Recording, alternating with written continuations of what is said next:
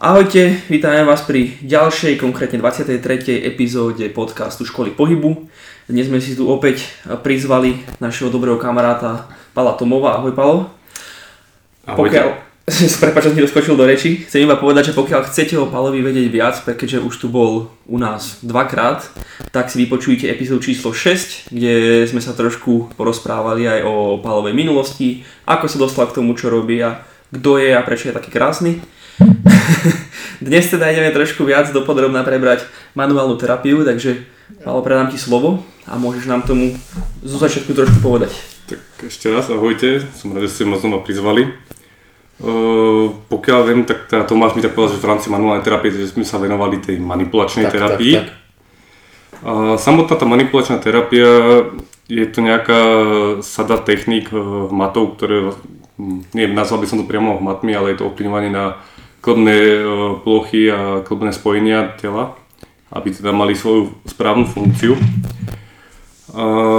Pod týmto ja ponímam to, sa nejak to roz, hlavne vnímam to rozdelenie na chiropraktické techniky, na osteopatické techniky, teda vlastne ľudí potom, ktorí si vykonávajú školenia u týchto inštitúcií, keď vykonávajú pod tým, že sa venujú tým konkrétnym technikám a potom následne sú všelijakí takí ľudia, ktorí si zapnú internet a kopírujú to už to nepovažujem za korektnú vec, ktorá tam je, pretože to školenie je od toho, aby ten človek sa naučil techniky sp- vykonávať správne. A zas takisto používanie titulov osteopát a chiropraktik je podmienené s tým, že človek študuje na škole buď e, chiropraktickej alebo osteopatickej. Sú to dosť podobné smery, kdežto sú v nich aj rozdiely. Chiropraktici používajú e, hlavne tie techniky HVLT a, HVLT ALA, čo znamená prakticky High Velocity Thrust Low, low Amplitude, kde v preklade to je niečo ako doraz vo vysokej rýchlosti za uh, nízkeho rozsahu. Mm-hmm. Tým, to znamená, že vlastne aj ten výkon tej techniky by mal byť prevedený tým spôsobom, že razantne rýchlo sa vykoná technika po tom, čo samozrejme sa spravia všetky vyšetrenia na tom človeku na danej lokalite, či nie sú nejaké problémy uh, a technika sa vlastne môže bezpečne vykonať. Týmto vlastne uh, úvodom vlastne v rámci toho rozdelenia tí chiropraktici používajú samozrejme primárne ruky na vykonanie danej techniky, ale zase oni dosť využívajú aj techniku, tam vlastne vznikli tie chiropraktické padacie stoly, polohovacie stoly pre ľudí, ktorí prichádzajú v akutných stavoch a vlastne chiropraktická ambulancia sa od tej osteopatickej líši tým, že chiropraktici vo svete, napríklad by som dal Gonstedi, tam bol doktor Ian, tuším, Rozvel sa volal, mm-hmm. alebo obdobne nejako, alebo Rosberg. Mm-hmm no, si myslím, že bol, bol taký Austrálčan. Austrálčan, veľmi mm-hmm. známy. Hej. Jemu potom odobrali aj licenciu za to, že vykonával manipuláciu na malom dieťati asi dvojtýždňovom s tým, že to malo spôsobovať koliku a i keď dieťaťu nič neurobil, tak niekto v komore sa voči tomu postavil a aby mm. doložil teda si svoje tvrdenia, nakoľko bola to jeho, bol to jeho dojmy, vlastne kolika síce prestala, čiže ťažko povedať, či tam bola korelácia s jeho výkonom. Dieťaťu neublížil, vysvetloval tam tým, že on natočil to ako video, tak Samozrejme boli tam tie dôkazy, teda robil to, ale komora to vyhodnotila, že nebolo opodstatnené, tak vlastne prišiel o licenciu. Mm-hmm. Uh, tam prakticky bolo vidno, že aj on takisto využíval v tej svojej uh, praxi, že mali rengen, mali rôzne to prístroje, tam sa potom používajú tie mobilizačné stoliky a rôzne iné vymoženosti, keď si človek pustí tie videá na YouTube o chiropraktikoch. No, osteopati viac využívajú tak by som povedal ten prírodný prístup, že keď sú nejaké takéto problémy a predpoklad, že človek mohol niečo mať, tak posielajú tých ľudí najskôr na tú klasickú vlastne medicínu, sa spravia všetky vyšetrenia, ktoré s tým súvisia, s tým daným s tou problematikou, s ktorou prichádzajú.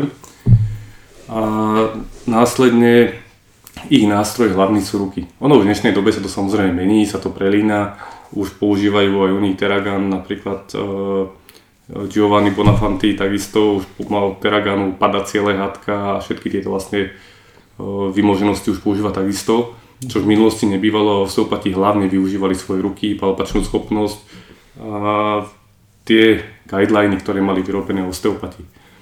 No a keď človek pozrie, že ako fungujú títo ľudia, že majú všetko nalinkované, ako má ísť a všade sú tam nejaké tie predpoklady, že kedy môže robiť, kedy nemôže robiť, potom sa pozrieme na tých najduchov ľudový naprávačov všelijakých, ktorý robí veci bez toho, aby sa pozrel na človeka, čo môže mať, s tým, že oni idú s tou vierou, že oni ubližiť nemôžu, robia len dobre a vtedy dochádza k tým zlým menám, že ten naprávač pre Boha sa spravil, došla sanitka, museli zobrať človeka do nemocnice, tam mm. ležal 3 týždne alebo koľko. Že nie vždy a nie každé naprávanie môže zase zároveň byť úplne by som povedal fenomenálne úžasné. Teraz sa možno niekto najduje, keď má toho svojho ľudového naprávača alebo nejakého liečiteľa, ku ktorým chodí.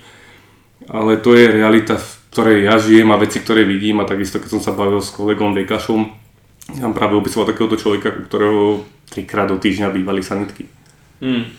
Meno síce nespomínal, ale sú to veci, kde takisto povedal, že ono preukázať, či to bol ty alebo nebolo si to ty, u nás je to komplikovanejšie v Amerike, samozrejme, keď ideš do normálnej kliniky, tak tam bývajú často takéto veci, že niekto ide na manipulačnú terapiu, samozrejme, buď zatají a tam to frčí vo veľkom, že žaluje niekto niekoho. Mm-hmm. A dokonca aj tieto procesné veci sa dajú nájsť na YouTube, mm-hmm. kde to úplne jednoducho aj tí právnici povedia, že položili ste ruky na toho človeka. No tak vykonávali ste terapiu, bolo to po terapii následok, tak nemáme sa o čom baviť. Tiež to u nás je to problematické, lebo tieto veci sa dejú, obzvlášť tým, čo oni poväčšinou títo nejakí ľudoví liečiteľia nefungujú, že by fungovali v nejakých oficiálnych komorách alebo oficiálne na živnosť. Takže je ťažko ich nejako dokázať, že čo robili, ako robili, lebo je to slovo proti slovu a človek povie, bol som u neho, on robil mi napravenie a on povie, on bol u mňa na návšteve. Hej, hej, no. Hej, takže toto sú tie problémy, ktoré vidím ja v nejaké extrémne, že je ten dôvod a bol by som rád, keby aj u nás vznikli oficiálne no, chiropraktici a osteopati. Najlepšie, keby sa dali hlavy dokopy a spravila by sa jedna škola, kde by sa spravila zmes, by sa využili najlepšie z oboch smerov. Mm-hmm. Ale takéto veci sú zatiaľ len v tej rovine, že človek by to sníval, lebo ja to vždycky prirovnám, ono volá sa to komora síce a mi to vždycky príde, jak keď boli cechy a každý si chráni ten svoj trh a každý si chráni to svoje, lebo takisto vie fyzioterapeut vykonať tie isté techniky, keď sa ich učí aj od nich. Dokonca eh, na východe sme mali fyzioterapeuta, ktorý takto šiel aj do školy eh, chiropraktickej, učil sa odtiaľ veci, ale na Slovensku bol fyzioterapeut. Mm-hmm. Takže vykonával tam to svoje remeslo, on potom aj dosť vyhorel, lebo nebol nikto taký v okolí a tým ľuďom akože vedel pomôcť. Ale zas je to o tom, že človek si musí nastaviť, ako sa funguje. No, mne to skončilo tak, že mu vyklopkávali ľudia doma na byte, aby sa im povenoval, aby niečo porobil, mm. lebo prakticky až tak veľké meno mal v tej svojej lokalite. Mm-hmm. Ale to bol zase človek, ktorý bol priamo vzdelaný, vedel, čo robil, takže nemal nejaké problémy, že by mal nejaké následky v rámci fungovania, ale zase aj samozrejme som nehanil len nejakých tých ľudových nápravačov. Je to o tom, že ten človek musí si byť vedomý, s čím robí. A zase preto sa pýta aj tých ľudí, s čím prichádzajú, aké sú problémy, aké mali zranenia, aká bola história. A tam je dôležité, aby tí ľudia boli aj úprimní, keď mm. majú odpovedať. Aby som tak nejako tieto smery rozvinul, tak e, v rámci chiropraxie evidujem dve hlavné mená, dve také nejaké veľké školy. E, prvá z tých škôl e, bola založená Danielom Davidom Palmerom, čo sympatický bol tento človek v rámci toho, ako fungoval s tými ľuďmi. A že on sám si uvedomil to, že síce ja tým ľuďom pomôžem, ale sa mi stáva, že ten človek mi príde s tým istým problémom, o rok, o dva, opätovne rovnako dosekaný, nefunkčný. A začal uvažovať nad tým, že i keď ten človek dostane tú manipuláciu, nie je to úplne ideálne.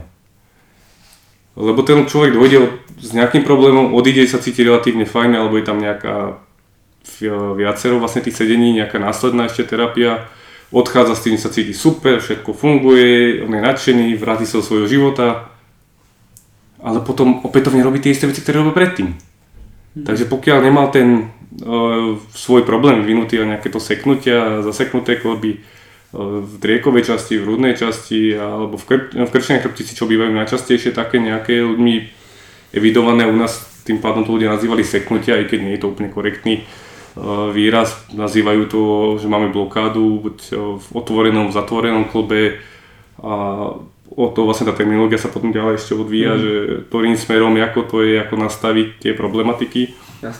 A tento doktor Palmer si všimol tieto problémy, že opakovane sa mu začali vracať tí ľudia s tou danou problematikou a vtedy on začal potom už dávať tie odporúčania uvedomiť si, že není to len o tom, čo vykoná ten terapeut, ten doktor, chiropraktik, osteopat, je to o tom, jak sa k tomu postavia tí ľudia a čo s tým vlastne budú potom následne robiť, či si príjmú tie názory tých odborníkov a budú sa vlastne podľa toho zariadovať v tom svojom živote.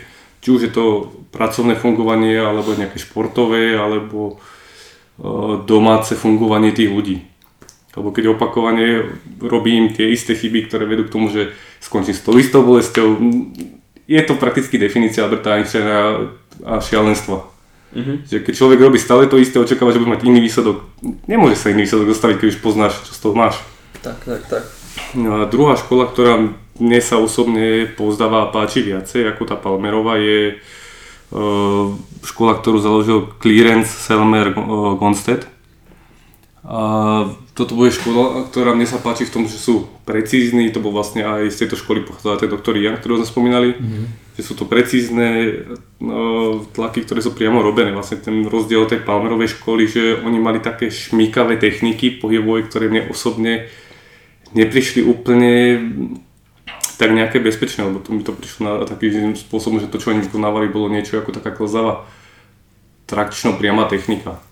Mm-hmm. No a tým sa prakticky dostávame aj k tomu, že tie techniky, že aké majú to hlavné rozlíšenie, tak buď sú priame, nepriame, pákové, alebo tie trakčné.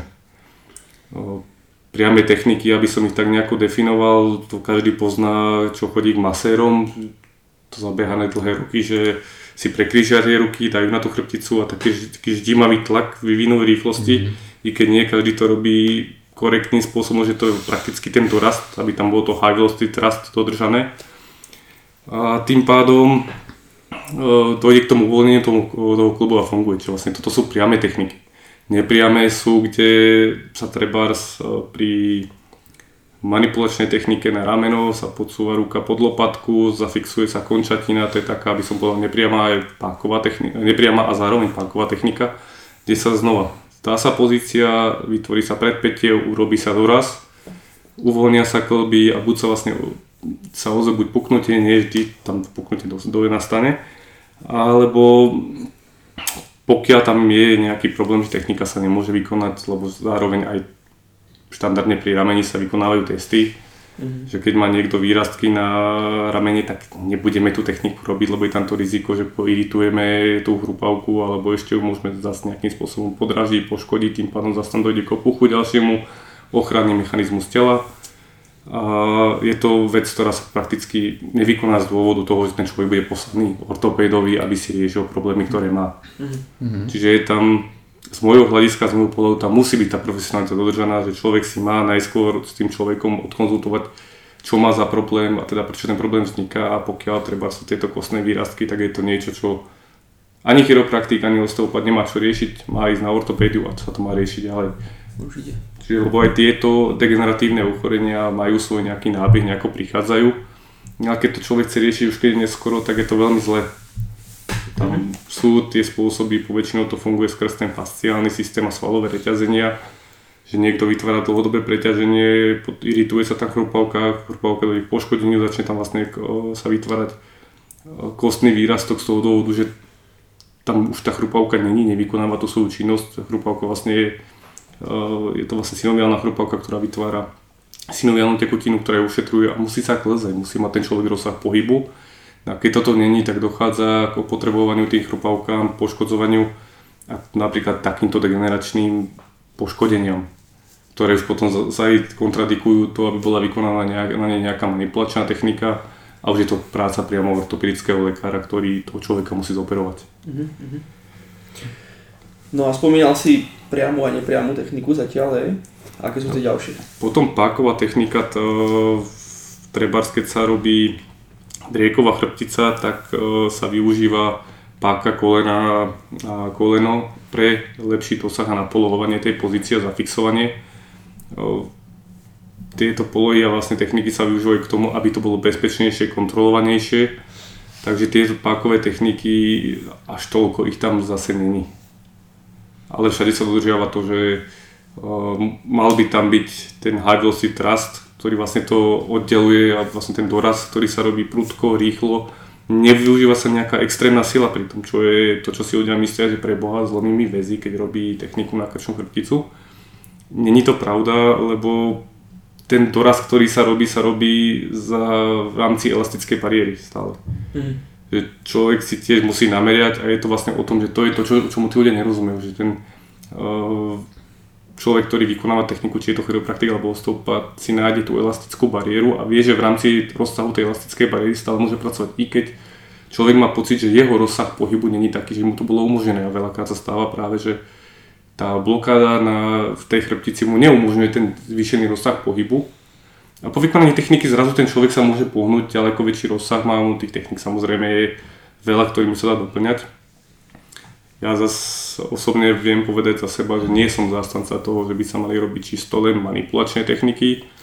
Ten človek musí byť podľa môjho názoru pripravený na to, lebo záleží ako dlho to zbiera, čo je vlastne samotnou príčinou toho stavu, do ktorého sa dostal, že má teda nejakú blokádu, I ako to vníma. Má bolesti veľké, je to len, obmedzuje ho to v rozsahu pohybu, má vyžarovania do prstov, do končatín celkových, ako nohy, ruky, záleží od teda lokality, kde má ten svoj problém a kde dochádza k tej iritácii tých nervov.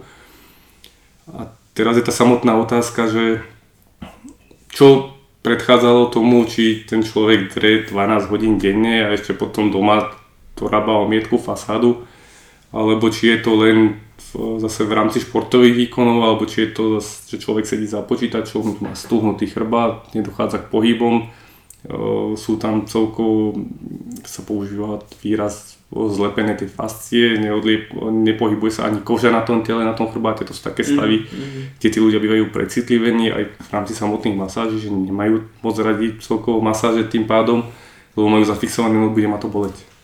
A prakticky tá bolestivosť všetko dochádza k tomu len z toho dôvodu, že tí ľudia majú to telo zanedbané, nepoužívajú to a býva to veľmi často spájane pri práci s počítačmi. Pri treba šoféri kamionov mávajú takéto problémy hlavne v tej dobe, keď je vyslovene len šofér, preveze tovar z bodu A do bodu B, nemá žiadny reálny pohyb a to ide domov, znova má nejakú svoju rutinu, kde k tomu pohybu nejakému nedojde. A takýchto povolaní je strašne veľa. Mm-hmm. Že tí ľudia si nerobia tie kompenzácie, neuvedomujú si to, že keď teda má zamestnanie, kde fyzicky není reálne aktívny a že mal by to vlastne v rámci toho svojho aktívneho odpočinku dobiehať tým, že bude teda aktívny. Takže vlastne oni si tie problémy takýmto spôsobom nahromadia, vytvoria ho. Sprvu ich to len nejako, som povedal, že irituje, nemajú nejaký reálny problém a začínajú vyhľadávať pomoc až keď začnú aj nejaké obmedzenia, ale mhm. povedal by som koľko razy nie len samotné obmedzenia, už najčastejšie, najčastejšia, najčastejšia situácia býva, že vyhľadávajú pomoc, až keď majú nejaké bolesti, ktoré už nezvládajú, nezaberajú ibalgín, novalgín, ani žiadne iné im dostupné lieky, tak potom povedia, dobre, musím ísť doktorovi, tak samozrejme ide ortopédovi, je tam tá celá cesta až kým sa dostane v realite k nejakému fyzioterapeutovi, teda pokiaľ už nedojde v tom stave, stave že je zapotreby, aby ortopedom povedal, no čo sa čudujete, máte tam vydratý klop, máte výrastky na krčnej chrbtici a iné problémy. Mm-hmm. Čiže veľakrát ľudia čakajú do extrému, kým si nazbierajú tie svoje problémy. Až potom, keď ich bolesť donúti pomaly klaknúť, rozplakať sa, tak idú k nejakému doktorovi, hľadajú a potom zase majú tie svoje pocity, krivdy, že doktor ma chce operovať, je na mňa zlý, e, nedávajú mi inú možnosť, tak potom ešte aj operáciu odkladajú. A je to, toto je tá realita, ten život, to by si sa mohli spýtať aj Richarda Centového, tiež tu chodí pravidelne a určite tento príbeh pozná. Samozrejme. Jasne. Vieš, ako to, toto presne v podstate sme s Kubom včera rozoberali, že t- také prekliatie v podstate tej mojej, toho isté miery aj tvojej práce je to, že tí ľudia väčšinou prídu až keď je neskoro že málo kto príde pre, preventívne alebo len tak z nejakého pocitu, že OK, chcem sa skontrolovať, vieš. Väčšinou ľudia fakt ťa vyhľadajú až keď už je proste zle. A vtedy síce sa to dá riešiť, ale je to proste taká cesta strastiplná, nie je to úplne príjemné, niekedy to trvá dlhšie a ne, ne, nedá sa urobiť instantné výsledky, pokiaľ si človek hromadil tie problémy roky. A tak to tí ľudia očakávajú väčšinou, no to je ten problém. Je to presne ako hovoríš, ale dám ti do toho príklad, ktorý som ja zažil osobne. Mm-hmm. Mal som pani, kde už bola tam prítomná radiokopatia, čiže nejaké vyžarovanie v rámci nervových dráh, mm-hmm. išlo je to do prstov, hrozila aj operácia krčných platničiek. A každá operácia má svoje rizika a problémy. Samozrejme. Len tí ľudia, keď začínajú a majú tie problémy nejaké mierne, oni si to neuvedomujú. A čo mne zatiaľ vychádza najlepšie, keď pracujem takto s ľuďmi, vysvetliť im napriamo, že pokiaľ vy ale nebudete rešpektovať a následovať tie odporúčania, toto bude následovať. Mhm. A v rámci krčných platničiek sa teda jedná o to, že sa otvorí krk z prednej strany, musí sa vyfrezovať tá je- platnička, ktorá tam je, musí sa odsať. Keď takto detálne popisujem tým ľuďom, že čo ich, čo ich čaká, tak niektorí si povedia, že ale preboha, ja toto nechcem zažiť. Áno, áno. Jednak je tam strata rozsahu pohybu, lebo sa tam dáva, jak to voláme, že titánový puk, Mhm. hej, tá náhradná platnička. Uh, dojde k zafixovaniu stavca nad stavca pod. A ono ten problém je v tom, že tí ľudia si neuvedomujú, že ten život už nebude, že pôjdem na operáciu, všetko bude super, wow. A ono nie je to až taká úplne pravda, je tam rekonvalescencia, musí prebehnúť, ale takisto môžu na, nastať aj po takýchto operáciách problémy. Samozrejme. Môže sa stať, že tá ochranná sieťka, ktorá ešte tam drží prakticky tú platničku, a vlastne, aby to nejak e, nedochádzalo k kontaktu, nedochádzalo po, pohybu, som tie šroby, sa môže stať, že sa vyderú, e, sa vydiere pažerák alebo podobné veci. Obdobné vlastne nejaké tam časti a toto sú tie problémy, lebo keď človek potom konzumuje potravu, ako náhle tam je otvor, začne sa hápať, začne sa zachytávať, hrozí o, tým zahnívaním potom sepsa a z toho, čo si oni mysleli, však doktor ma zoperuje, všetko bude v pohode, sa môže stať boj o prežitie. Poznám aj takýto prípad, našťastie dopadlo to dobre. Tam potom sa znova pozrel, že ježiš, ten doktor tú robotu odflákol, lebo však ja som potom ležal na kramáru a dlho, dlho som nedal. No, pravda to je, lebo pri každej operácii sú nejaké rizika, ale ľudia to jednoducho nere- nerešpektujú, neuvedomujú si to. A sú teraz, no teraz ma to boli, ale ešte to zvládam, tak to potiahnem, až keď sa to zvládať nebude a potom človek musí si uvedomiť, že jednoducho tá situácia je v tom, že keď mám bolestivosť, musím sám so sebou komunikovať, prečo tú bolestivosť mám, ako to je a následne fungovať. A spos- e, teda urobiť tie kroky, ktoré sú potrebné. Určite áno. Vieš, s tým na 100% súhlasím, že bo- bolo by dobré, aby to takto bolo, len v dnešnej dobe sú ľudia tak odpojení nejako sami od seba, od toho svojho tela, že toto nevnímajú nejakým spôsobom, že neustále riešia, však sme v takej dobe samozrejme, že riešime nejakú prácu, starosti, rodinu, vzťahy a na, na to pozrete sa na samých seba už väčšinou nezíde čas a energia. A keby aj príde, tak proste veľmi rýchlo to odíde. Samozrejme, lebo človek sa musí dať do kľudu, musí zostať porozmýšľať, že nejako ma bolia nohy. Áno, Ale v zápäti si povie, je, niekto je na Facebooku, Instagram, letím, preklením sa do toho presne. a týmto spôsobom, že prakticky ten čas si sami na seba nenajdu, tak automaticky si tými svojimi činnosťami zaberajú nejakú tú pozornosť. Tým pádom prakticky to zastavenie alebo spomalenie sa je zapotreby, samozrejme ten človek sa nejako uvedomil, ale mnohým ľuďom sa viacej páči jednoducho to, že stále ide z jednej činnosti do druhej a keď ju aj nemá, tak si povie, že bol neproduktívny a je to tak, taká doba, takéto nastavenie mentality, že prichádza to bohužiaľ aj sem. Uh, na jednu stranu produktivita tam je, na druhú stranu platíme za to zdravím.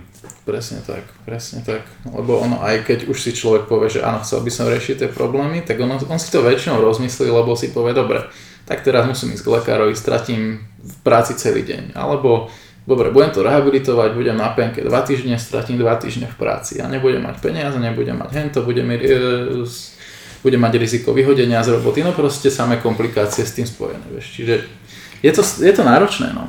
A pritom v realite, V realite keď ten človek nezačne včas, tak si spôsobí sa- ešte väčší problém. tak no. a skončí to invaliditou niekedy, končí to, samozrejme záleží od toho, aký je problém pri platničkárov, no môže sa stať, že dokonca dostane ten štatút toho invalida, Mhm. ale veľakrát nedostane ani plnú invaliditu.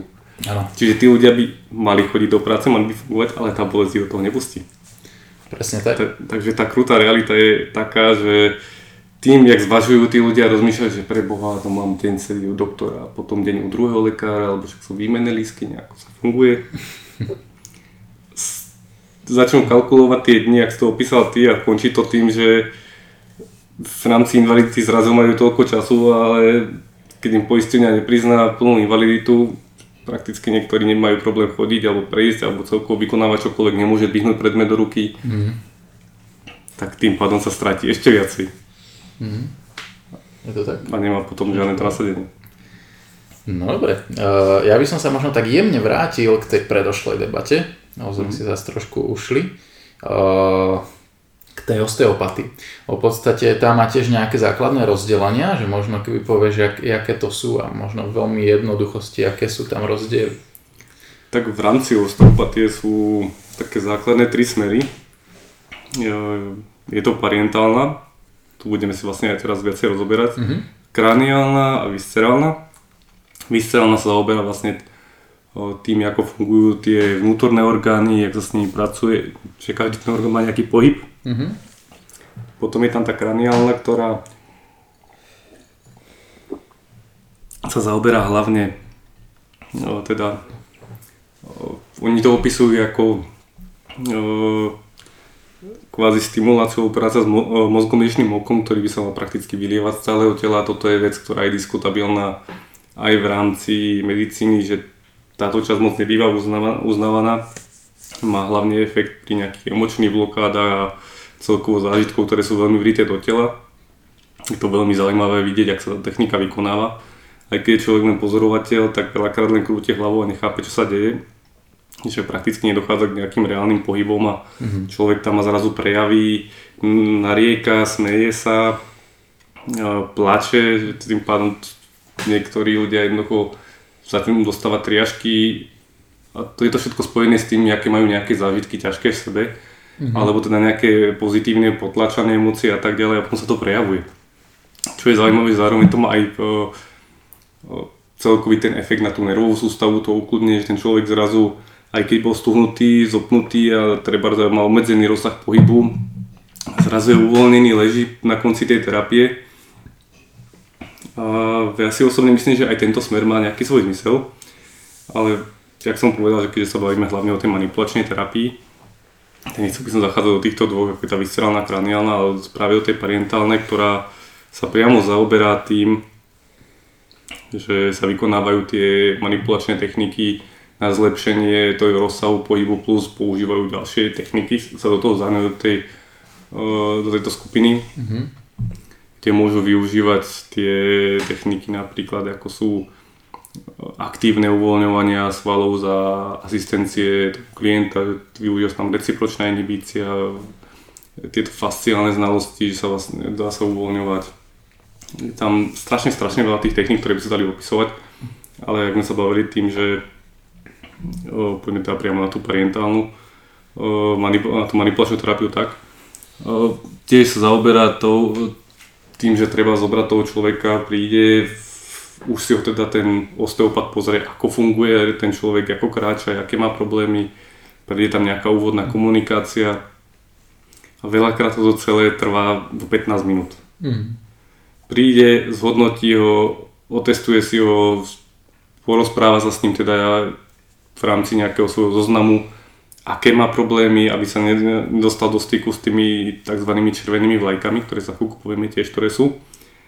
A po úvodnej konzultácii uvedie človeka teda na to lehátko, zameria sa na jeho konkrétny problém, vykonáva teda tie priame, nepriame techniky. Mm. A aby sme to tak nejak odlíšili, lebo veľakrát teda kolujú videá po TikTokoch, po YouTubeoch, jak tam chiropraktik zoberie a mastí tam celé telo, spraví za pár minút. Tá realita býva taká, že keď človek má reálne nejaký problém, tak sa zameriava hlavne na tie lokality, kde je problém spôsobený, lebo však požadovaným výsledkom je, aby ten človek, ktorý prichádza s bolestou, odchádzal bez bolesti. Mm-hmm. A aby sa sfunkčili tie časti, ktoré robia problém. A následne v tomto sa teda vykonajú tie techniky meria sa to teda subjektívnym pocitom, či ten človek cíti zlepšenie, či, či tam teda reálne došlo k tomu požadovanému účinku alebo nie. Ono niekedy sa môže stávať, samozrejme človek príde s tým, že si myslí, že má nejaký konkrétny problém, má bolesti krížov a niekedy sa môže vyskytnúť, že to, čo on považoval za bolesť krížov, mohli byť problémy s obličkami.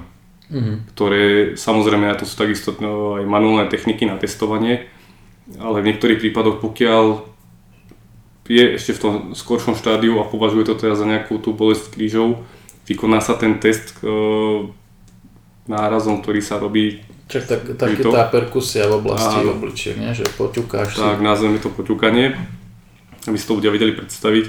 No, používa sa tým, že človek dá na danú lokalitu ruku, poklepe sa, ako náhle ten človek prejaví nejakú tú bolestivosť, je tam nejaké to UI out, stiahnutie tela, tak už je tam veľká pravdepodobnosť, že daný problém nemá nič spoločné s chrbticou, s kladmi a platničkami. Mm ale je to práve takáto oblička, že sa môže udiať tá situácia, že ten človek bude mať tie prejavy, bude sa cítiť, povie, že ja dokonca sa môže stať, že určité mierne e, zlepšenie v rámci bolestivosti dočasne bude, lebo v rámci tých manipulačných techník teda sa vylievajú tie opiaty do tela, dochádza k tomu pocitu, že sa niečo zlepšilo, mm-hmm. Ale to je vec, ktorá priebehu do pár hodín prakticky zmizne.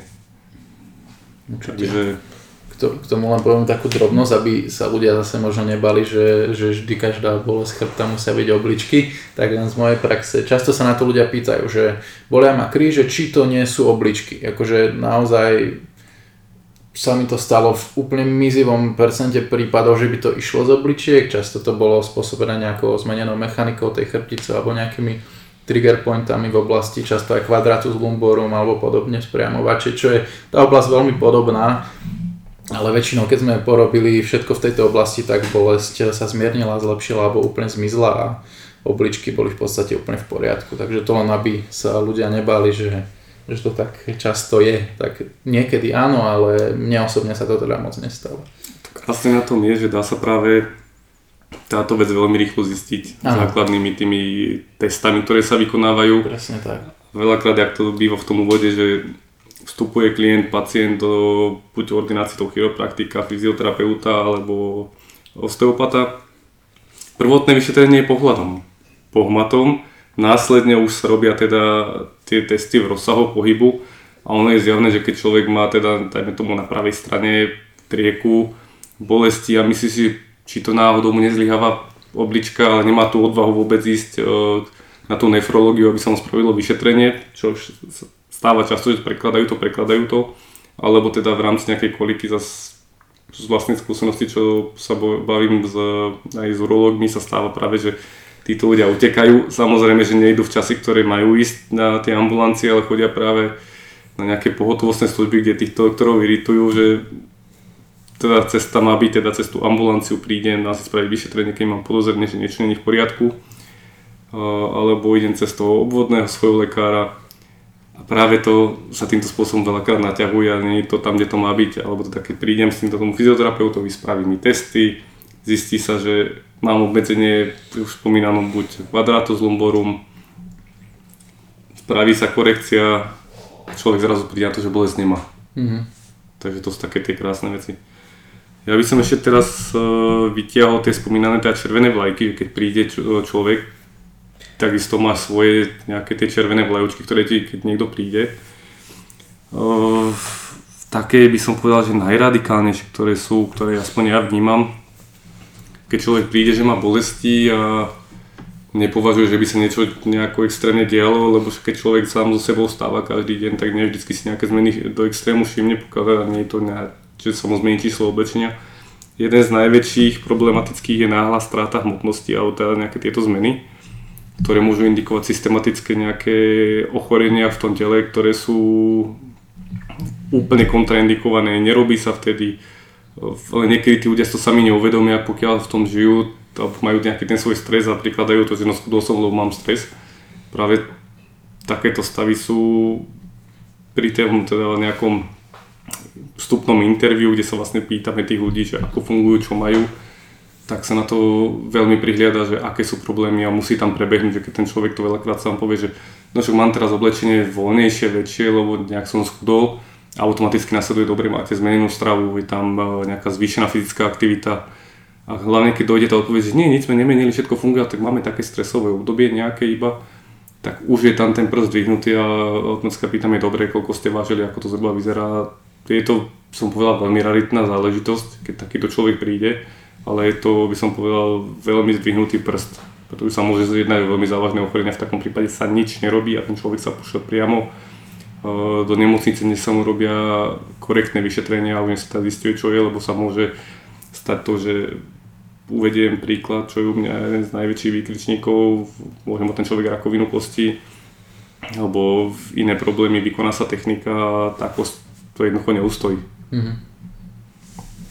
Ďalšie vlastne sú tam tie teploty, tie chorobné príznaky, čo vlastne automaticky aj u masérov sa dochádza k tomu, že ak by aj človek prišiel s týmto, že no mám teraz nejakú teplotu, ale aj tak si chcem tú masáž zobrať, tak automaticky sa hovorí, nie, termín sa ruší, terapia sa vykonávať nebude. To sú ešte také, by som povedal, z tých ľahších prípadov, ale samozrejme takisto človek má prísť na danú terapiu, keď je zdravý. Mm-hmm. Ďalšie veľké problémy bývajú opuchy, hrčky. Mm-hmm. Pokiaľ ten opuch je nastal, že človek vykonal nejaké pohyby, nejaké zle to šliapol, vyvrtol si členok, tak automaticky takisto tam platí pravidlo, že ten človek by to mal riešiť až keď prejde tá akutná fáza hojenia. Nemalo by sa tam ani stiahovať tie opuchy, nemali by sa tam uh, postupovať tým, čo bola vyvinutá technika toho uh, RISE. Uh, tam vlastne bolo odpočinok, vydvihnutie, chladenie, ladovanie, tak mm. už tá... Už sa tak aj lány menia, no. Tak. Je to inak. A potom prejdem k tej ďalšej časti hrčky, ako náhle sa nájde niečo na tele, sa môže stať, že človek má niečo na chrbáte, sám si toho není vedomý, takže vlastne tam ten maser alebo mm. taký iný terapeut, či je tam chiropraktik, osteopat, ako náhle to nájde, by mal začať komunikovať s tým človekom a pýtať sa ho, či si je vedomý, že má niečo také na tele, ako dlho to má a následne pokiaľ teda sa nejedná o nejaké tukové teliesko, ktoré tam má už od narodenia, poznáme súrodencov, ktorí mali úplne presne spravené takú tukovú hrčku, ktorú mali pomaly identickú by som povedal. Nejednalo sa o nič, ale zároveň sa môže stať, že sa tam zjaví nejaký takýto zhluk. Buď niektorý my nemáme odkiaľ vedieť, čo je, takže automaticky musíme komunikovať s tým človekom, či je si vedomý, že niečo takéto existuje. Pokiaľ nie, automaticky upozorníme na to, že treba to vyšetriť. Už podľa toho, či je to teda v podkoži, či je to v tuku, či je to v nejakej tej svalovej časti, pretože to palpáciu to človek vie zistiť. A sú to veci, ktoré sa môžu, nemusia byť nič závažné, ale zároveň môžu byť tak meniace život, že ten človek skončí bojom o svoj vlastný holý život. To, má, to máš pravdu, no, že na toto si treba určite dávať pozor, veľa ľudí to podceňuje, takže predsa len tá komunikácia a diagnostika je veľmi dôležitá. Tak a včasná intervencia. Ja by som do toho dal príklad, neviem či ty si mal nejaké zážitky, ale ja som takto mal jednu pani, ktorá prišla si na masáž, chcela, ako teda, bola to staršia pani, cez 60 rokov. Mm-hmm. Láhla na lehátko, prichádzame, pozerám, mala prakticky niečo pod koži, čo bolo atypické, tak automaticky to zaujalo moju pozornosť prišlo k debate, čo to máte, ako dlho to máte. A reakcia drahej pani bola, jak sa iba nadvíhla a hovorí, no dúfam, že to není nádor. Hovorím, vy dúfate, ste si vedomá, že niečo máte. Ne, neposkyt, e, nepokračujete tými krokmi, hovorím, automaticky masáž nemôže byť vykonaná, budete musieť ísť doktorovi. Hovorím, to nie je, že dúfate a budete sa modliť kde si v tichučku, aby vám pán Boh dal, aby to nebolo. Um, to byť abscesy, môžu to byť rôzne veci, ale tým, že rengenové oči nemá žiaden terapeut, niečo dokáže cítiť cez tie ruky, vie tam vrstvy a keď vie, že už to sa nespráva, ako sa správať má, ten krok je automaticky, pôjdete do nemocnice, vybavíte si termín, šetrenie, spraví sa tam cytológia, biopsia a dúfajme teda najlepší výsledok. Mm-hmm. A potom prakticky, aby som pokračoval ďalej s tými červenými vlajkami, mm-hmm. keď už sme si príklady nejaké uviedli z tých vecí, Samozrejme sú tam úrazy, po úrazoch sa nevykonáva žiadna manipulácia. Aj takúto situáciu som mal, jeden z parkouristov skákal, zachytil sa, nedopadol dobre, zavadil som oblečenie, padal, sa mu zachytili nohavice, takže ho prevrátilo, dopadol priamo na hlavu, na krčnú chrbticu. Keď ma stretol, prvá vec, mohol by si mi pomôcť krčnú chrbticu, nemôžem hýbať, samozrejme hneď pri dotyku už človek cíti, že to je zatuhnuté, preťažené, že tam niečo bolo razantné, inak, ako by to malo byť za normálnych okolností a prvá otázka, čo sa stalo? Padol som na krk na hlavu. Nemocnica, vyšetrenie, rengen, prosím. Tak, presne, bum. Naozaj môže sa jednoduchosti stať, že je poškodený stavec e, rozsypaný a tam by to bolo fatálne. Tak tam prichádza k tomu, že tá korektívny mechanizmus toho spazmu a toho fixovania je na mieste. Mm. V tomto prípade telo bolo 100% múdrejšie ako jeho používateľ. a jednoducho je to o tom, že každý sa narodí do toho svojho tela, nejako funguje, ale málo kto venuje ten čas, aby sa učil tej komunikácii, že čo to telo tomu majiteľovi hovorí pretože mi sa prakticky, toto je náš domov, v tom sa veziem celý môj život, v tom som sa narodil a v tom aj skončím. Takže je dobré na tej ceste, každý máme ten čas inak vymeraný, sa naučiť sledovať si tie signály, či vyžaruje bolesť do kolien, či mám problémy v rámci chrbta, odsledovať si, čo bol spúšťač a snažiť sa na tom pracovať. Keď si s tým neviem poradiť sám, idem fyzioterapeutovi, keď eh, som si není istý, idem lekárovi a musí byť dodržaná tá vlastne odbornosť, ktorá tam má byť, aby tie vyšetrenia boli. A nie, že sadnem do krčmy a Jožo z Hornej Dolnej a Fero mi povedali, však to je v pohode, oni majú to isté. Mm-hmm. Symptomatika môže byť úplne tá istá, ale reálne výsledok môže byť úplne diametrálne odlišný. Jeden môže byť ofúknutý od okna, jeden padol na roli, druhý sa narobil a tretí človek môže mať nejaké začínajúce ochorenie, ktoré znova môže viesť k týmto problémom. Takže treba s tým si uvedomiť, ako sa pracuje v rámci nejakých tých ešte kontraindikácií tam sú degeneratívne poškodenia klbov, som spomínal, stenozy ciev a podobné veci, dajú sa na to robiť testy. V rámci krčnej chrbtice sa hlavne robí test na arteriu vertebralis, mm. či tam není nejaký problém s ňou, či nie je zanesená cholesterolom, dajme tomu, alebo či nie je nejako upchatá iným spôsobom, či tam nie sú nejaké zrazeniny robí sa iritačný test, keď ten človek e, začne dostávať závratie, má problémy, je tento test pozitívny. Avšak nemusí to byť priamo tým, že je nejaká tá stenoza zúženie na tej, na tej cieve, môže to byť spôsobené tým, že v rámci jeho fungovania a výkonu môže dochádzať k tomu nejakému tlakovému syndromu svalov. Hlavne mm. ľudia, ktorí sú dostresovaní, majú predsadenú hlavu mierne, to môžu mávať. V takom prípade sa dá ešte spraviť e, tak aby som povedal, diferenciácia, či to teda je ten svalo, svalový prejav, alebo či je to prejav týchto ciev, že sa zľahka masírujú svaly jemnými dotykmi, kedy veľakrát dochádza k uvoľneniu a pokiaľ sa opätovne spraví test a vyjde pozitívny, automaticky mali na cievne vyšetrenie. Pokiaľ zrazu vyjde negatívny, tak vieme, že tam bol útlakový syndrom, ktorý vzniká len skrz tú mechaniku, nesprávne držanie toho tela, čo sa veľakrát dá vlastne identifikovať už pri tom prvotnom stretnutí, že spraví si vyšetrenie pohľadom a už viem, že aha, no tak tam, tam, tam niečo sa zrejme bude nachádzať a z toho budem vychádzať, že teda takýmto nejakým spôsobom sú. Takže vlastne týmito spôsobmi človek sa musí vyvarovať, eh, aby teda nedošlo k tomu, že nejaké problémy sú, ak tie úrazy, nejaká zlomenina.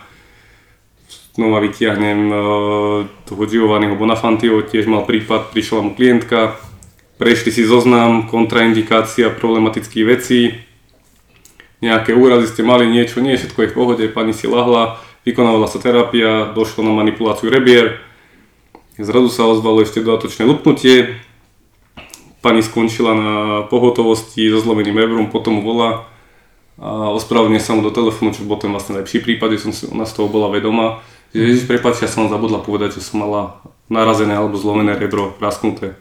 Mm. Mm. Takže týmto spôsobom on síce vykonal všetko korektne, ale tým, že ona nebola úplne úprimná pri tej histórii a pri tom prechádzaní tých kontraindikácií, ktoré on jej spomínal a povedala mne jasné v pohode, tak uh, on z toho obliga bol vonku, mm. tam jednak funguje tie poistenie, poisťovne uh, sa dajú nastaviť aj v rámci Anglicka a všetkých týchto krajín ostatných, kde sú tieto profesie bežne zabehané. Ale zase je to situácia, ktorá není príjemná ani pre neho, ani pre tú klientku alebo toho klienta, ktorý príde a zažije takúto nejakú situáciu.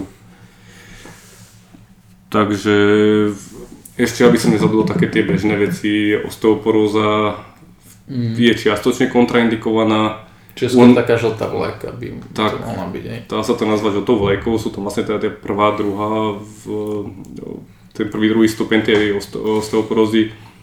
Ono zase záleží v tomto aj dosť od toho, akej tej postavy ten človek je. Samozrejme, že keď príde 92-ročná babka, že chce vykonať manipulačnú terapiu, dá sa dosiahnuť tá vlastne mobilizácia, uvoľnenie tých klbov, alebo dá sa teoreticky vykonať niekedy, by som povedal, šetrnejšia aj tá manipulačná terapia ako mobilizácia. Hlavne keď majú tí ľudia bolesti, ale už to je na zvážení tých terapeutov, no tá osteoporóza 3. stupňa. A rovnako by som povedal z vlastnej, vlastnej skúsenosti, že aj pri rakovine kosti tieto situácie, ono zase ten problém je tam taký, že človek musí mať aktuálne výsledky, musí vedieť presne s čím pracuje, ale nie, nie sú to veci, kde by som teraz ľudí do toho išiel hnať, že Ježišmaria, choďte si to vyskúšať, keď ty trpíš, že neviem, že máš rakovinu kosti v nohe, tak však uži si ešte zvyšok a porob si ostatné veci, daj si spraviť to spríjemnenie toho tela alebo nejaké mm. tieto veci.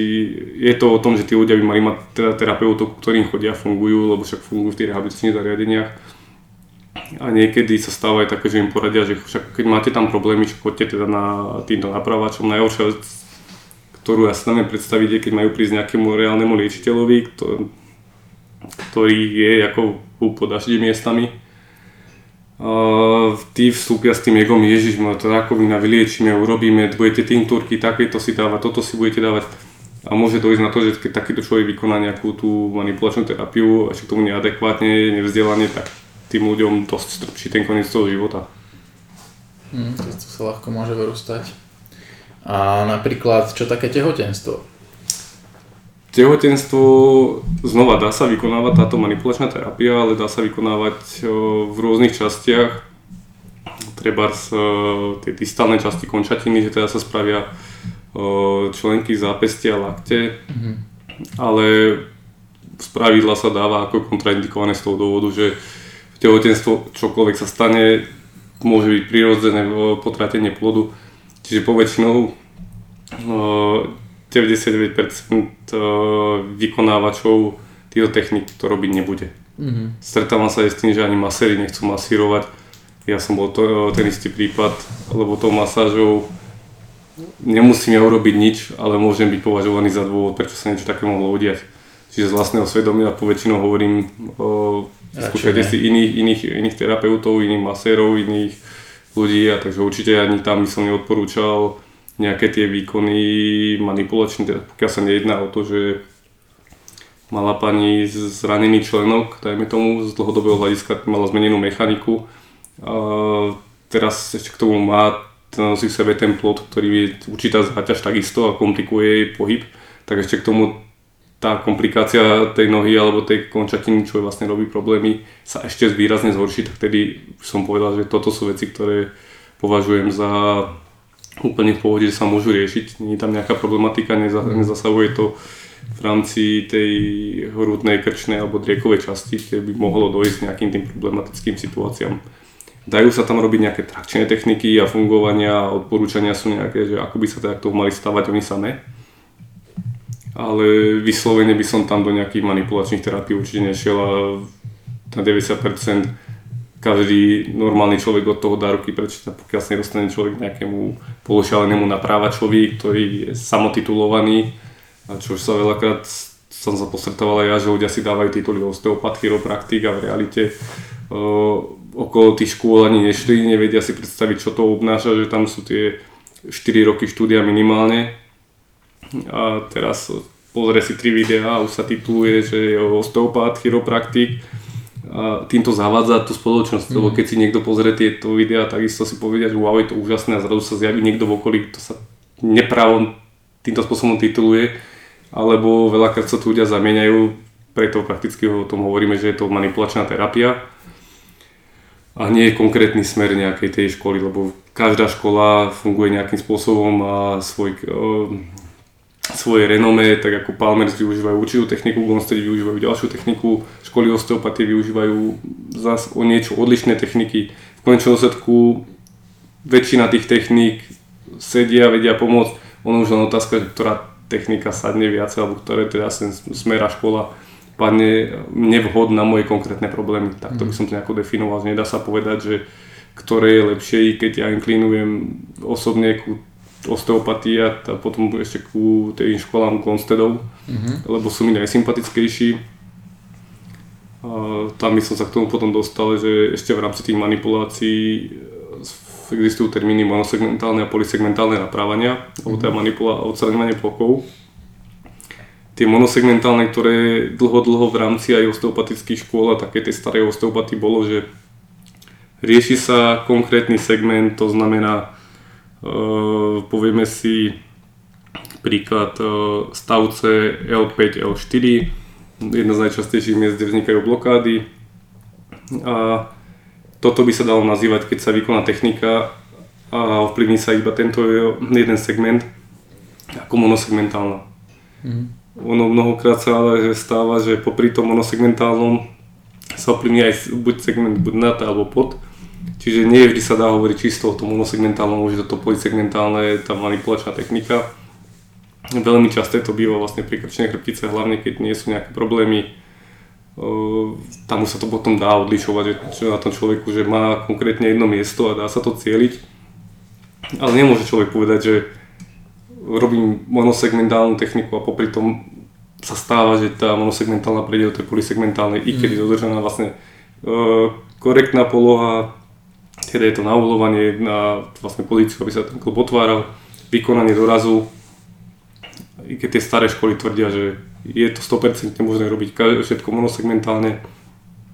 A tie debaty sú také, že dokonca samotní osteopati povedia, nie je to vždycky tak, nie, nie, nedá sa to povedať 100%, že takto to bude. Ale to monosegmentálne naprávanie alebo respektíve odstraňovanie blokád malo byť minimálne trénované do maxima, aby sa vlastne pomohlo tým ľuďom, keď prídu s konkrétnym problémom, nejakým útlakovým syndromom na, nerve, na nervy a aby sa odstranila tá bolestivosť čo najšetrnejšie. Mm-hmm. Aby to bolo tak presne zacielené. Tak, mm-hmm. ako hovoríš, cieľená terapia. OK.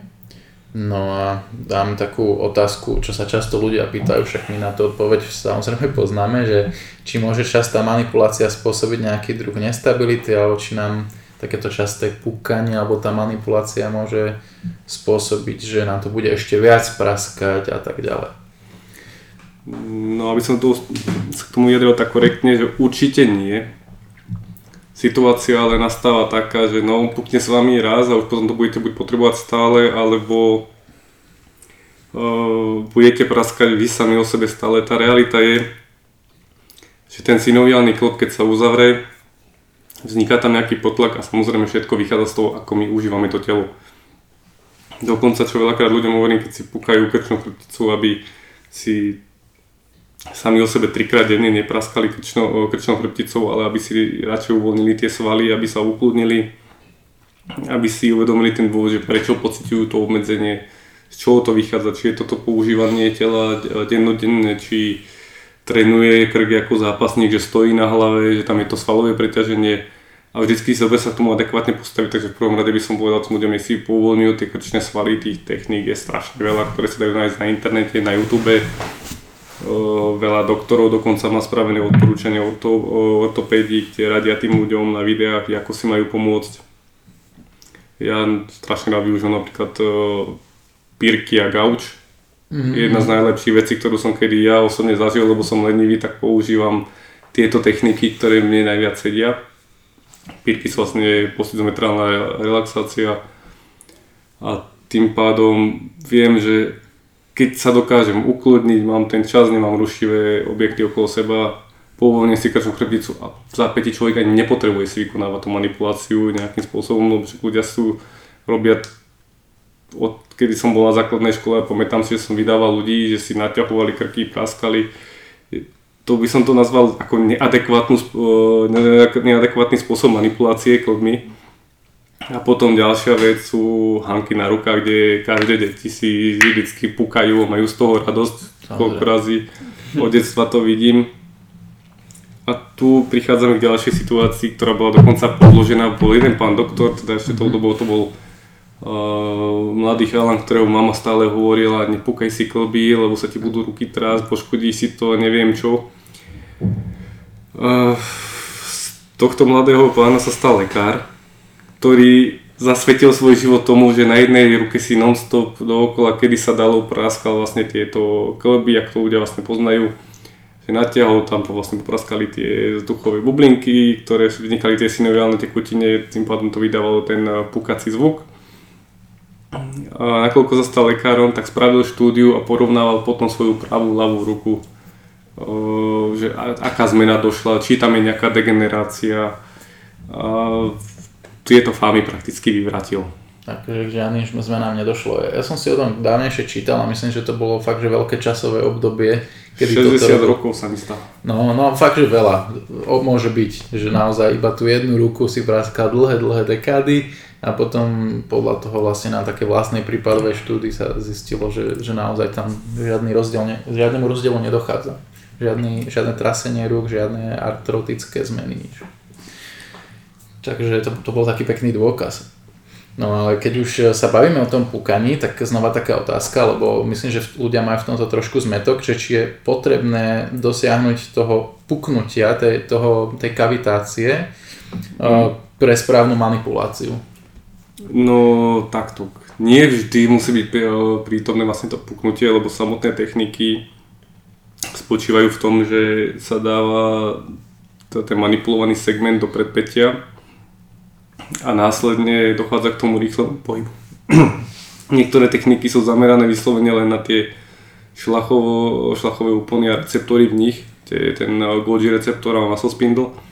A tou rýchlou manipuláciou, ktorá je vykonaná, ktorá musí byť rýchlejšia ako 300 milisekúnd, dojde k ovplyvneniu celého vlastne nervového systému, alebo respektíve v rámci tej danej lokality, kde sa zmení to vnímanie, tá propriocepcia toho tela a zrazu dochádza ku komunikácii uh, toho nervového systému, že niečo sa zmenilo a telo sa snaží zistiť, čo, že nie je to len vždy vlastne znamená to, že je tam nejaký uh, znefunkčnený segment klbov, ale veľakrát ten nefunkčný segment klbov je symptóm práve týchto problémov. Mm. Čiže to puknutie nemusí byť vždy prítomné v rámci tej manipulácie, ale dojde tam potom k nejakej tej zmene a vlastne, aby sa to telo nastavilo naspäť do tej svojich optimálnych fungovaní. Nevýhoda je, tak ako už na to prišiel doktor Palmer niekoľko dekád dozadu, pekné puknutie. ďakujem, ďakujem.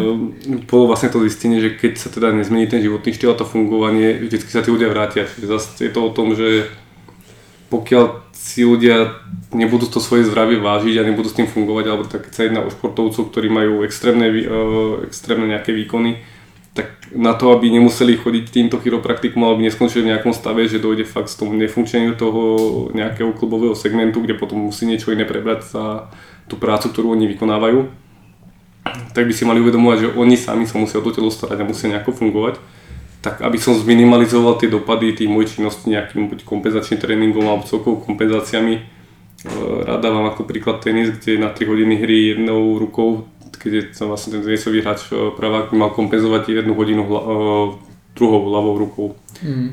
Že tým pádom vždycky si tam musí ten človek byť vedomý toho, čo robí, prečo to robí, čo tým chce dosiahnuť. Keď si neuvedomí to, že v záhradke budem hlušiť od rána do večera zohnutý a zrazu sa chcem dvihnúť, vystreť, tak zistím, že to telo ma jednoducho nepustilo, mám tam preťažené svaly, je tam tá adaptácia. Telo sa špecializuje na ten výkon, svaly sa mi preťažia zrazu ten človek očakáva sa niečo zmeniť. No, keď to bude robiť každý deň, tak potom samozrejme dochádza k degeneratívnym aj zmenám. Mm. Vidíme to často na našich starky, čo sme považovali za starobu, je vlastne len neadekvátne sa správanie k svojmu telu. V podstate áno, no. Lebo hlavne tá staršia generácia bola zvyknutá naozaj, že drieť od rána do večera a to proste väčšine nejde. Samozrejme, väčšine nie sme mladí a títo ľudia už by si mali dopriať trošku aj, no, aj odpočinok, ale možno aj takú inú pohybovú hygienu, len nebola tam táto znalosť. No. Tak, tieto vedomosti tu nebývali a prišli vlastne stále, by som povedal, že nie sú úplne, úplne prejduté, lebo spája niekto s tým, že keď tí ľudia v tom staršom veku chodia vitálne fungujú, tak poväčšinou bývajú veľakrát spojené s tým, že majú lepšie finančné zázemie a potom aj e, dostupnejšie tieto nejaké informácie a chodia s teda svojim fyzioterapeutom. Alebo teda sú to športovci, ktorí fungujú v rámci klubu a vedia, že teda keď mám nejaký svoj výkon, tak po tom výkone je to rovnaké, ako keď sa starám o konia, že koň mi v minulosti povedal pole, mm. tak uh, nemôžem ho šlahnúť do stajne, ale nechám mu tam výklusové veci, aby tie dobehové metabolity sa z tela opratali a rovnaké to bolo to s ľuďmi, lenže veľakrát v dnešnej dobe ľudia si otrenujú svoje alebo odmakajú a rýchlo práši buď do druhého zamestnania, alebo letí domov za deťmi, alebo sa ide venovať e, iným činnostiam a zabúdajú práve na toto pravidlo, ktoré sa vždy robilo. No a tou dobou, keď sa človek o toho konia nepostará, tak o toho konia prišiel a strata konia alebo takého ťažného zvieraťa sa niesla veľmi ťažko, takže preto sa im takto venovali a ľudia by sa tak mali venovať aj sami sebe. Určite. Určite mali. No dobré. Takže aby som ešte k tomu možno dodal mm-hmm. celkový taký môj pohľad, že v rámci tej manipulačnej terapie nezastávam ten názor, že je to najlepšie riešenie, že riešiť všetko len čisto tým, že vykonávame manipuláciu, robíme puk, a nech sa páči. V niektorých prípadoch, keď sa aj neadekvátne spraví tá manipulačná terapia, ktorá môže byť úplne super, dojde ku kavitácii klubu, ozve sa nám puknutie, človek si povie, wow, všetko je super. Ale pokiaľ tam nie je to predpätie, že sa neovplyvní zase tie e, receptory, ktoré tam sa ovplyvňujú, aby to ovplyvnilo neurológiu, zložené tela, tak sa môže stať aj to, že jednoducho človek vyjde, vykoná sa manipulácia, prejde hodinka, dve, tri a v zápätí ma ten problém sa mu začína vracať. Mm-hmm. Čiže z toho dôvodu, že keď tam môžu byť spúšťače týchto problémov aj psychologického charakteru, buď, alebo to môže byť nejaká tá dlhodobá činnosť, a tá manipulačná terapia by bola zapotrebná, aby sa viackrát zopakovala, lebo nie vždy to funguje tým spôsobom, že vykoná sa manipulácia a vydrží mi, vydrží mi pohode rok, tak záleží to toho, čo ako človek funguje, preto sa chodí niektoré opätovné sedenie, že sa vykoná terapia, o 3 dní sa vykoná znova terapia, o týždeň ďalšia. Tak uh, už v rámci Ameriky a také, týchto miest veľakrát to funguje, že oni majú svojich masérov, kde im pripravia tých ľudí. Uh, tohto istého názoru som aj ja, že vlastne človek má byť pripravovaný už tými nejakými technikami, čisto masážne techniky, alebo uh, treba z rolfing, mm-hmm. Veľmi tiež efektívne techniky. A k tomu som povedal, že tam bola zakladateľka Ida uh, doktorka Ida Pauline Rolf, ktorá mala dokonca postgradoval z biochémie, čiže mhm. vlastne bola vyštudovaná a potom čo sa mi na tom tak nejak vyslovilo, že nepáčilo, že bolo označované toto je smerovanie ako pseudoveda a celkovo potom alternatívna medicína, kde sa na to tak všelijako prihliadali, ale práve ona bola vlastne človek, ktorý umožnil vytvorenie treba z takého diela ako je Anatomy Trains. Áno, áno. Lebo ona bola učiteľkou Toma Majersa. To je pravda. Takže aj jej taký známy výrok, prečo aj spomínam, je tam, kde je bolesť, problém nie je. A tieto vlastne ona, dá sa povedať, že dala možnosť toho zostupu týchto vlastne štruktúrálnych techník, kde sa človek zameriava na to, že príde človek a povie, že má bolesti medzi lopatkami, vyraža mu to do hlavy a v takomto prípade by doktorka Rolfová sa pozrela, dobre, ale pozrime sa na hrudník, pozrime sa na driek a budeme vidieť, odkiaľ vychádza zdroj tejto bolesti. Mm-hmm. Ale človek symptomaticky cíti, že má boli chrbát. Áno, tak chce riešiť medzilopatkové svaly, ale tie sú len už sekundárny problém niečoho, čo, čo to vyvoláva. Príde masérovi, týždeň, dva sa cíti fajn, znova príde masérovi, znova sa cíti týždeň fajn a čím do extrémnejšieho stavu sa dostáva, tak tým potom zároveň aj ten prejav tých štruktúr je že tam tá fluktuácia sa to vracia, odchádza, vracia, odchádza. Buď sa dá vytvoriť závislosť na tom človeku, ktorý vykonáva tieto, tieto techniky, alebo zase je tam tá situácia taká, že si povie, a to sú šarlatáni, ani mi to reálne nepomohlo, trvalo to chvíľku a zase by som ho platil. Takže tá realita je o tom, že vedie teda s čím pracuje. Mm. A obdobné vlastne fungovanie je aj v rámci tej osteopatie, že niekedy sa nerieši len daný jeden segment toho klubu, ale segmenty, ktoré na to navezujú a ovplyvňujú to. A tým pádom je tam taká, by som povedal, že príbuznosť, alebo také obdobné, obdobné smerovanie. Takže asi, asi myslím, že v rámci mojich mien som vyčerpal všetkých. Možno ešte by som spomenul doktora Vladimíra Jandu, mm. ktorý prišiel s terminológiou dolného horného skríženého syndromu, kde prakticky aj následne to tak býva, že keď sa veľakrát vykonáva manipulácia e, teda toho triekového segmentu, mnohokrát sa bude vykonávať aj manipulácia krčného segmentu, lebo bývajú veľakrát tak cyklicky spojené. Ale čo je zaujímavé napríklad, že v Amerike sa, sa nepozrie na to, že dolný horný kríž, ak to e, definoval doktor Janda, mm. oni majú e, predná strana. Mm. Keď sa rozprávajú treba o pánve, tak majú anterior pelvic side a tieto pohľady inferior, superior, mm. pozerajú sa, že ktorá je vyššia, nižšia. A tak by som povedal, že srdcom bližšie mi je to, to, to mm. označenie toho doktora Jandu a také by som povedal polopatisticky jednoduchšie. Určite, ale vieš čo, ono, stretávam zase, že používajú aj klasický upper and lower crossed syndrome tiež, ale áno, aj, aj takéto veci používajú, že, že sa na to pozerajú trošku iným spôsobom. A je, treba si to čo najviac zjednodušiť, určite. Tak. Dobre, No teda. dobre, Palino, už máme hodinu a 5 minút za sebou, kedy ja som výnimočne bol až moc ticho. Ale každopádne ti ďakujeme, teda aj mene Určite. Tomáša za to, že si opäť prijal naše pozvanie a tešíme sa už na budúce, čož verím tomu, že nebude až tak za dlho, lebo ty máš vždy čo povedať, čo myslím v dobrom, nemyslím to vôbec zle. A takže tak, takže ešte aj vám ďakujeme za to, že ste si nás e, opäť naladili, keď sme boli v rádiu a zás o dva týždne. Ďakujeme. Takže len ďakujem za pozvanie, za možnosť teda podeliť sa o tie zistené informácie a nech to ľuďom pomáha, nech sa cítia lepšie, nech sa o to telo a nech si to užívajú to zdravie, čo najdlhšie sa to bude dať. Tak majte sa, ahojte a radi, že budete počúvať.